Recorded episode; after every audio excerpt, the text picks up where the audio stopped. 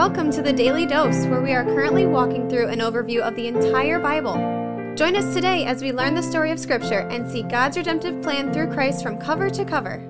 Let's listen to Matt Reisetter, Director of Christian Crusaders and the Cedar Falls Bible Conference. Hey, everybody. Today we're going to deal with an issue relating to the end of the book of Mark. Chapter 16, verses 9 through 20 in my Bible and many other Bibles are sectioned off, and there's a note that says that this text is not included in the earliest manuscripts. And so we're going to do something kind of interesting and different for the Daily Dose devotion today. I have Pastor Bob Ericson in my office with me, and years ago, Bob taught a Gospel of Mark class that I was in as a college student or a young adult at Nazareth Church. Nazareth is the church where our Christian Crusaders office is. It's also the church where Homer Larson was the senior pastor who was our radio preacher on Christian Crusaders for 50 plus years. And I remember learning a lot and being inspired to pursue an understanding of Scripture to a greater degree as a result of being in Bob's class. And so I thought, man, it'd be great to bring Bob in here, my Gospel of Mark teacher from years and years ago,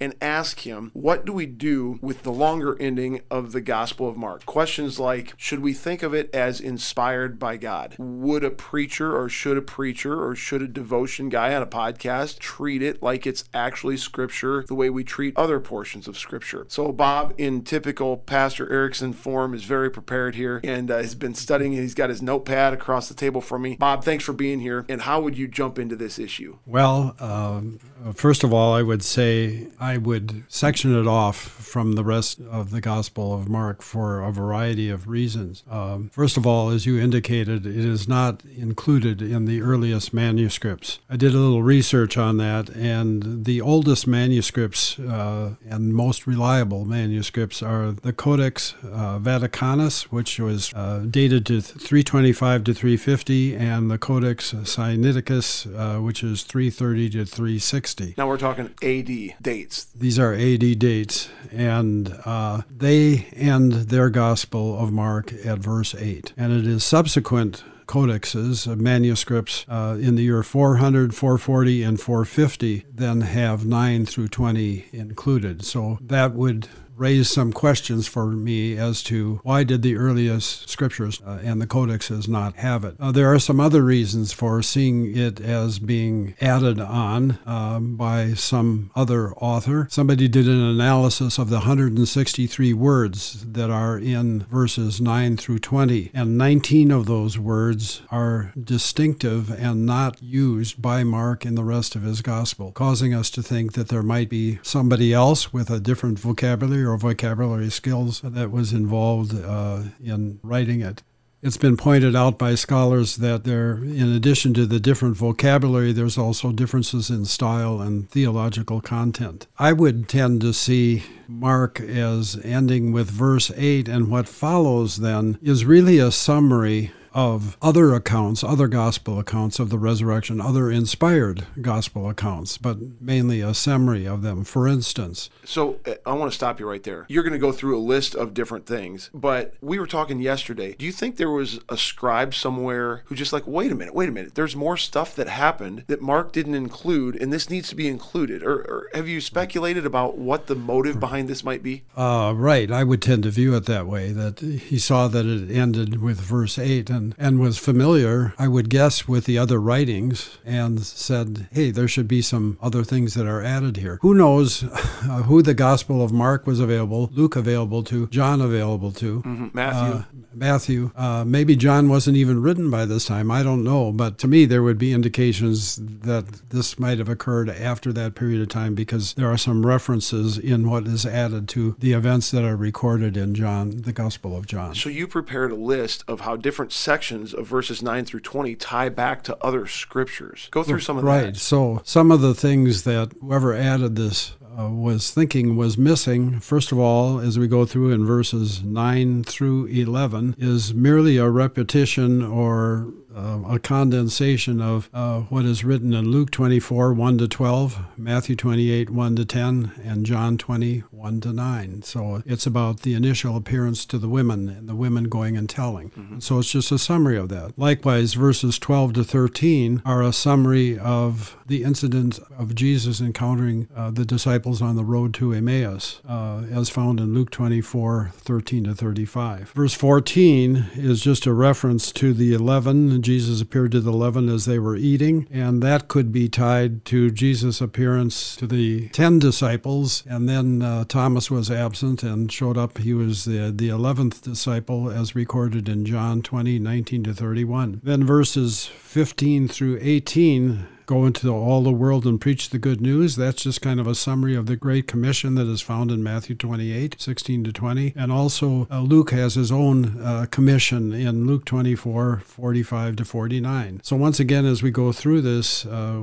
we see it's kind of a, a, reference to what was recorded by in the other Gospels by the writer of the other Gospels. Then there's one uh, further reference, verses 19 through 20 is a reference to the ascension, which you could go to Matthew 28, verse 16 where the Great Commission is given and Jesus is simply standing on the mountain. It doesn't say that he ascended in uh, Matthew's Gospel. But uh, then if you go to Luke 24, 50 to 53, as well as Acts 1, 6 to 11, both Luke and Acts were written by Luke. Uh, that's a reference to the ascension. So, long story short, or to sum- summarize it, what we have recorded in 9 through 20 is simply a summation of what was described in other canonical Gospels. So, one of the things for our listeners he just spit out a ton of Bible verse addresses. You, the great thing about a podcast, you can hit pause and rewind that and listen to it and write it down for yourself if you want to study that more. And I think one of the things that I want to come out of this is for people who are maybe coming across this for the first time to not be alarmed. I remember the first time that I saw that the end of Mark might not be reliable, you know, inspired scripture. That kind of flipped me out for a little while till I was able to stop and think about it and study it a little bit like you've expressed to us. What do you want to say?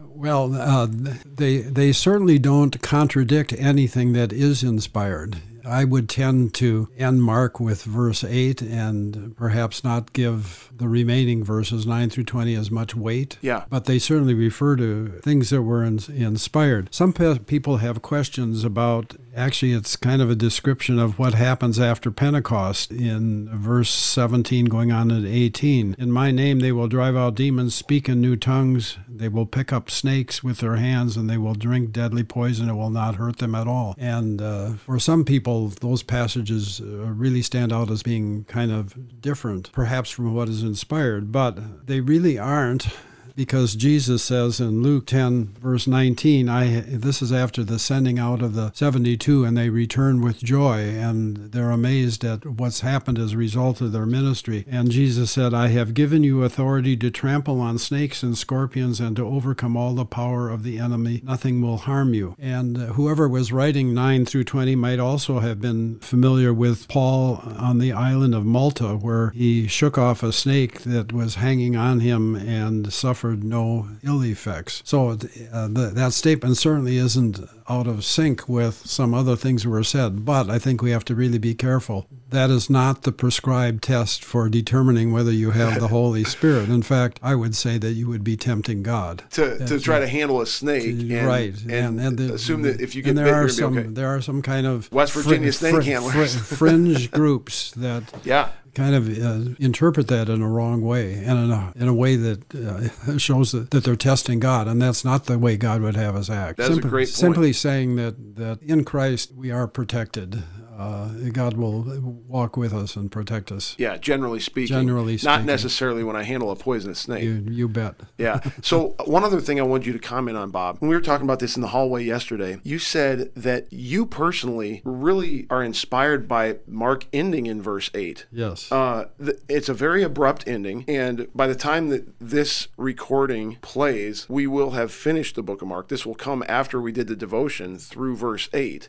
And we will have celebrated Easter. Easter. We will have celebrated Easter. So tell me why, for you personally, do you like Mark ending in chapter in, in verse eight? That, that was an interesting insight. Well, I'll, verse 8 reads Trembling and bewildered, the women went out and fled from the tomb. They said nothing to anyone because they were afraid. And uh, I personally liked that ending because it says that the resurrected Jesus is loose in the world mm. and he's doing things, and you can expect to meet him anywhere at mm. any time. In our day and age, we meet Jesus through the activity of the Holy Spirit. And as Christians, we should always be asking ourselves, how is God at work in the situation that I'm in? Am I encountering Christ, the resurrected Christ, through his Spirit in whatever I'm doing? Doing in my ministry, in my interaction with my family, with my neighbor, through prayer, and so forth. And that leaves the future uh, wide open and exciting.